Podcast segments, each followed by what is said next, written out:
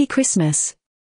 It's feeling quite festive here on the shores of the Mediterranean, and we're so glad you've joined us. You're listening to the 46th episode of the Barcelona Virtual Podcast on European marketing and innovation. Happy Christmas to you as well. You know, I think it's only fair to alert our listeners uh, here in December of 2022 that with this episode, they are about to enter a time machine. and why is that? Well, it's simply because so many of the challenges now facing us for the coming year are similar to what we went through uh, a few years ago in 2020 that our team has decided to rebroadcast our Christmas message from that year. And our hope is that it will inspire you, that it will bring you joy, and also, uh, to a certain extent, equip you to uh, innovate, prosper, and face any challenges that your own uh, brand or company may have uh, in 2023. So, without further ado, thank you for listening to us from here in Barcelona. And I wish all of you a very, very happy holiday with your family, friends, and loved ones. The following content is brought to you by the BV Innovation Lab. Voice services, AI, virtual reality, and neuromarketing are only a few of the ways we help you innovate in a safe space. To learn more, go to lab.bvirtual.com. That's lab.bvirtual.com. At the BV Innovation Lab, we bring you the future today.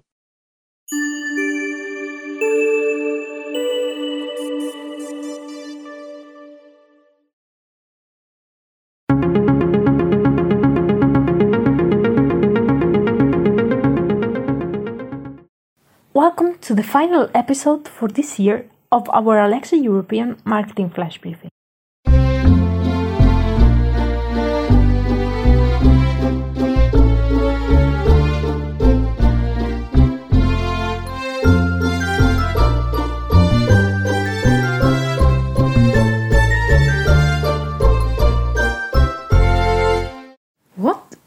Where is that?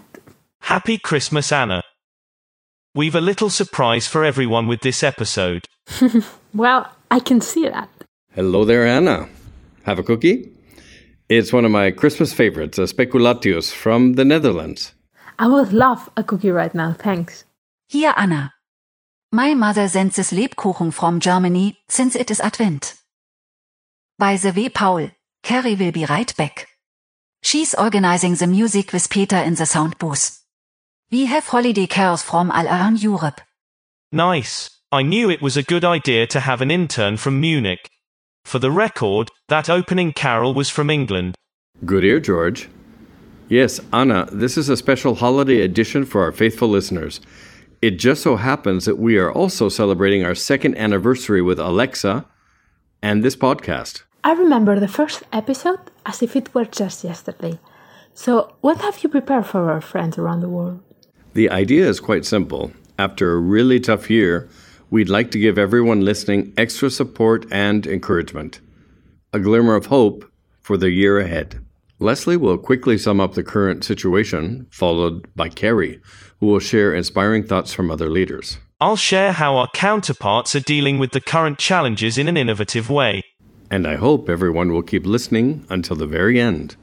I'd like to leave us with some reflections for 2021 as well. I cannot wait to open this present. I'm ready too. Right after a brief message, Peter will put on the next carol, this time from France. The following content is brought to you by Derby Hotels Collection, European Luxury Hotels. Enjoy a special 10% discount in London, Barcelona, and Madrid with the code BVAlexa at derbyhotels.com.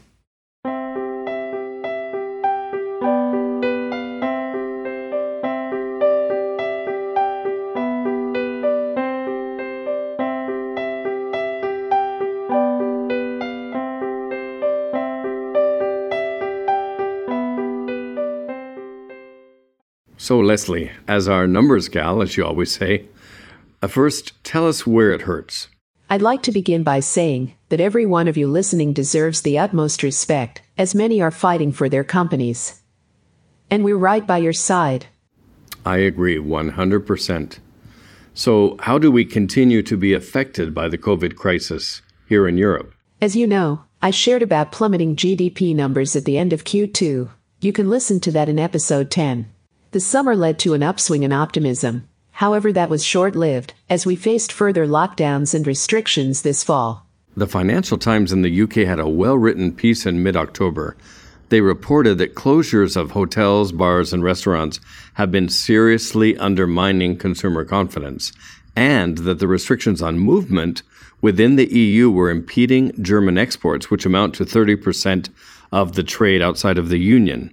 Supply chains are a major issue. Exactly. And of course, this affects us all on a personal level. For example, half of over 2,200 SME companies interviewed in five European countries worry about not even being in business by this time next year. That must be causing tremendous problems for so many people and families. It is.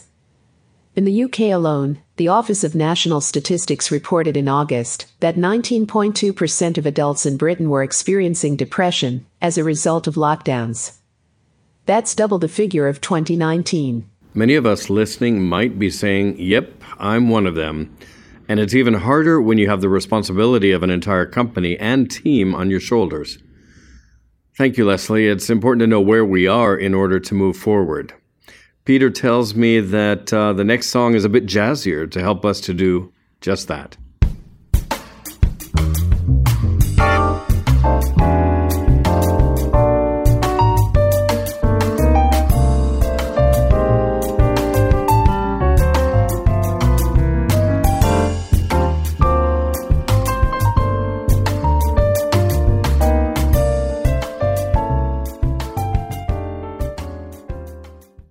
Hi, Carrie. As that music suggests, from this point on, it's all about inspiring our listeners as well as ourselves. What have you come up with? Well, when times are hard, I look to people I deeply admire. For instance, these words from Nelson Mandela It always seems impossible until it's done. Given his story, his courage, will to live, and willingness to forgive, those words truly move me. Hmm, yes. Who else inspires you? It's quite a short quote, actually. And some people might not find it very empathetic. But I like how Jeff Bezos talks about facing problems. In his own words, complaining is not a strategy. Ouch. Straight to the point. Yet, he is right. A strategy is essential. And better still, agreed upon and implemented as a team. Now, for the leaders many of us are, a strategy requires a vision, does it not? That can be the toughest part. I feel that comes from within and without. First, a conviction inside that strengthens and guides one forward, combined with the passion of doing what one loves and excels at. I remember you once quoted one of my favorite uh, British writers, C.S. Lewis. He spoke of this. Let me think. I've got it. There are far, far better things ahead than any we leave behind. This is truly visionary perseverance.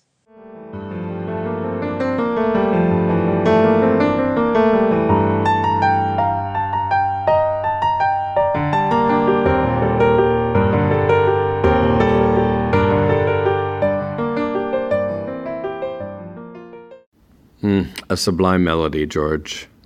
American? No, actually, Ukrainian. I was surprised too. I'm pleased to share some practical tips for our listeners. I only wish I'd more time. There is truly valuable information here, so I've put it up on our blog, in the post related to this episode, number 13, season 2, at blog.bvirtual.com. You are always very diligent about that. Thank you. What is the most important advice we might offer? Self care is by far the most important. Could you please define that for everyone? Gladly. As leaders, we know that everyone is depending on us. Yet, often we feel guilty about investing time in ourselves. However, if you are the column supporting so many others, you must ensure that you stay strong. Here I mean the basics proper sleep, diet, exercise, and social interaction. Beware of isolation. George, I've never heard you speak in such human terms before. I think it's common sense. I wish to excel like many of our friends listening right now. Yet, I also need to have the discipline to attain my goals, or navigate crises such as this one. What are some very pragmatic things you might suggest? A key habit of those who carry this much responsibility is that of getting up early. And I do mean early. At 5 a.m. In fact, there's a well known book called The 5 a.m. Club. The calm before the storm? To listen, plan, reflect? I think of it in very digital terms recharging your battery, regrouping, letting the brain bring up something it was working on during sleep. It seems to me that many of us in the West have big problems with silence and with being alone. Regarding risk, Warren Buffett has said, never test the depth of a river with both feet. I think this quiet, personal time can be an important safeguard. Yes. Time to plan exactly how you will cross that river instead of running frantically into it, driven by fear. Paul, if there's time, I'd like to mention some very practical strategies from McKinsey for CEOs. And I truly recommend the article, it's excellent. Yes, please share the key ideas with us, George. I think these five points are perfect for closing this segment. First, build a network of teams, experts in their areas and to whom you can delegate. Second, practice deliberate calm, tempered with what they call bounded optimism. I like that. There are always many types of people in any team. However, I do think a leader's well prepared calm, as they say it here, is sought by all. And a positive vision, yet one that recognizes what everyone is dealing with. We are also performance driven. I think we often forget very human fears and needs. Well said, Carrie. McKinsey recommends being very decisive by pausing to assess, anticipate, and act. Yet also being sensitive to human tragedies occurring this year. With empathy. Their fifth and final advice is to communicate transparently and frequently. It's said that attitude is the difference between an ordeal and an adventure. I do hope our practical ideas here will make a big difference for everyone.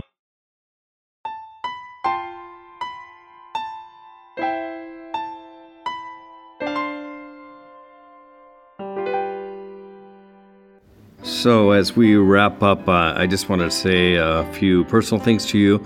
I want you to know that uh, I and our entire team are very grateful uh, to all of you, each one of you, who has been listening to this podcast the last two years. And um, even if it's the first time, you know, we're sincerely glad you're here, and we really hope that what we've been sharing, you know, like uh, from our team to your team, from our hearts to your heart um, is useful and is something that will really encourage you as we end uh, 2020. Um, and you know, uh, I think we're all realists. We're entrepreneurs. We're business people. Uh, we focus on innovation. We lead teams, so we know it is really tough, and it's uh, quite possible that it's going to get much tougher in 2021. You know, but uh, I'd like to share a story with you very briefly of uh, that came from a friend of mine, Rosa Llamas, uh, who is a marketing expert here in Spain and a writer among many other talents she has. And the other day, talking about these very same things, she told me the story of uh, Isaac Newton, and she reminded me that during the Great Plague of London in the year 1665, when he left the city, kind of had his own lockdown, a rather privileged lockdown it was, but you know, on a country estate. But he got out of the city where the the plague was, and he, uh, you know, was handicapped. It was a type of lockdown, and during that time, he had a new rhythm, he had a new routine, and the result of that was his creation of calculus and uh, further exploration, or actually innovative um, initial exploration of light and uh, gravity, and uh, that culminated in um, his discoveries about gravity. So, uh, you know, I work in advertising. I'm not a scientist, so I'll leave it there. But um, another thing I wanted to share with you quite personally now is we've spoken about depression. We've spoken about how it can be uh, dreadfully lonely, you know, when you have all this pressure upon you. And uh, before I uh, founded Barcelona Virtual in 1995, that's now coming up on 26 years, I, I lived in Munich and worked at Microsoft GmbH uh, and in Eastern Europe. And uh, the rhythm and the pressures were quite uh, crazy sometimes. It was nonstop very, very much like what we all uh, live and and imagine that uh, you know internet uh, barely existed and uh, there were a couple emails, but it was nothing like today, uh, twenty four seven. Nevertheless, you know the the professional uh, demands we put on ourselves or the personal expectations or definitions of success that we often have can really drive us into a hole. And uh, then, if we have other obligations or perhaps mistakes we made along the way, or people who failed us, it can all turn into quite a real desperate situation. I just want to really um, encourage you. Um, uh, kind of allow yourself self care, as uh, George said. Uh, take a breather. Um, this is a, a, dark month, but it's also a month of light. That has always inspired me personally. And if you allow me to get a little more personal, perhaps even a little spiritual, uh, it makes me think of the menorah of Hanukkah, uh, where the oil did not go out in a time of oppression, you know, for the Jewish people. And uh, uh a sort of miracle happened that uh, had very much to do with light overcoming darkness. And it also uh, reminds me of the long awaited birth of the Prince of Peace but not in a palace, uh, not at all. In a, a very humble, dirty manger, uh, where the only people who heard about it in this forgotten province of the Roman Empire were shepherds who were the outcasts of that uh, society back then. They had fleas, they stank, they drank, and they were the ones that saw the angels, and they were some of the very first eyewitnesses to the birth of the Prince of Peace, uh, who uh, was born in uh, defeat he was born in darkness and he died in darkness uh, until he, he rose again. And uh, so uh, I would like, like to just leave you with um, these reflections, the thoughts about uh, Isaac Newton, innovations that change the world. Certainly, there are innovations that you might be the author of that are going to change the world. And I'd like to remind us all that um, there is a light of the world in this season that we're celebrating and uh, that light has never been overcome by the darkness. And uh, this current darkness will pass, and uh, the light will still be there. So I wish you from the bottom of my heart and in the name of my team a very Merry Christmas, Bon Nadal, as we say in Catalonia, Feliz Navidad, and a very good New Year ahead in all the ways that it can be good for you. Thank you.